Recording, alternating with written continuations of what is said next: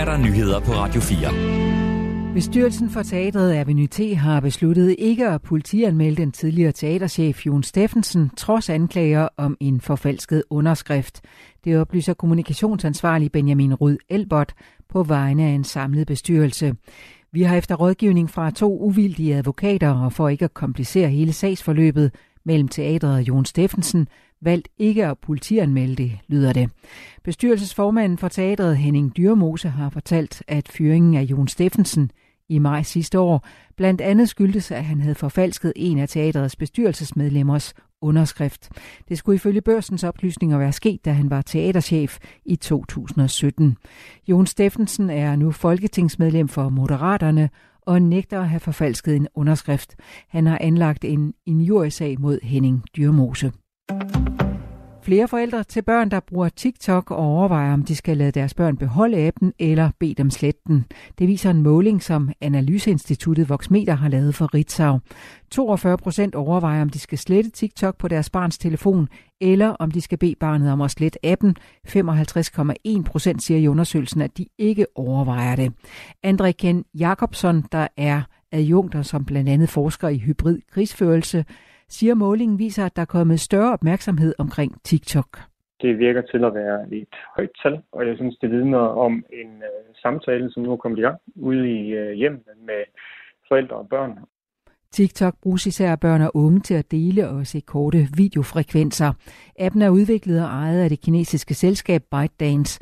Selskabet mistænkes for omfattende indsamling af brugernes data og for at videregive data til styret i Kina. Jeg synes helt grundlæggende, så er der jo en problemstilling ved, øh, at TikTok stammer fra Kina, og øh, som Center for Cybersikkerhed siger, jamen så er virksomhederne, som driver TikTok, de er øh, underlagt kinesisk sikkerhedslovgivning. Og dermed så kan man ikke garantere, øh, hvor data ender henne, øh, og hvordan de eventuelt bliver brugt. 20 procent af de 1000 adspurgte i undersøgelsen har svaret, at de har et eller flere børn, som har TikTok. Flere end 100 personer er anholdt i Iran angiveligt for at have været involveret i en lang række giftangreb mod skolepiger i landet, oplyser det iranske indrigsministerium. Tusindvis af skolepiger har siden november været udsat for formodet giftangreb. De besvimede har haft kvalme, åndedrætsbesvær og andre symptomer. Angrebene menes at være foregået på over 200 skoler, og motivet skal blandt andet være at få lukket pigeskolerne. Blandt de anholdte er personer med fjendtlige motiver, og med et mål om at terrorisere folk og studerende og få lukket skoler, skriver ministeriet og tilføjer, at antallet af angreb er faldet drastisk i denne uge. Og så til et årsregnskab i svimlende højder. Den saudiarabiske oliegigant Aramco, der hovedsageligt ejes af den saudiarabiske stat, tjente 161,1 milliard dollar sidste år, oplyser selskabet i dag. Beløbet svarer til 1.130 milliarder kroner, og det er Aramcos bedste resultat siden selskabet blev børsnoteret i 2019.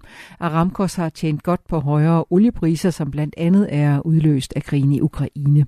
Årsresultatet er 46 procent højere end i 2021, og Aramco er verdens næstmest værdifulde selskab, kun overgået af Apple. Aramcos enorme indtjening vækker bekymring hos menneskerettighedsorganisationen Amnesty International.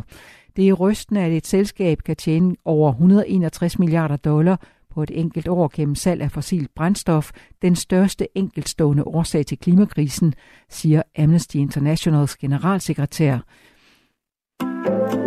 Der er Oscar-uddeling i nat. Dansk tid og mange stærke film er med i konkurrencen. Danskerne er outsider ved prisshowet, har ikke de store chancer, siger blandt andet Simon Lering Vilmont, der står bag et hus af splinter, der er nomineret i kategorien bedste dokumentar.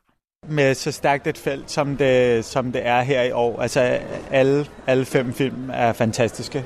Øhm, men jeg tror nu, at, at, at Monique statuetten går til en af, de, øh, en af de film, som har nogle af de store streamingtjenester bagved sig. Og så er vi kommet til en vejrudsigt. Sne og slud breder sig ind over landet fra sydvest og når sidst på eftermiddagen frem til de østlige egne. Den sydvestlige del af landet får regn sidst på eftermiddagen, og så bliver det mellem 1 og 5 grader og let til frisk vind mellem vest og syd hele næste døgn. Det var nyhederne, redigeret og præsenteret af Susanne Dingmar i denne omgang.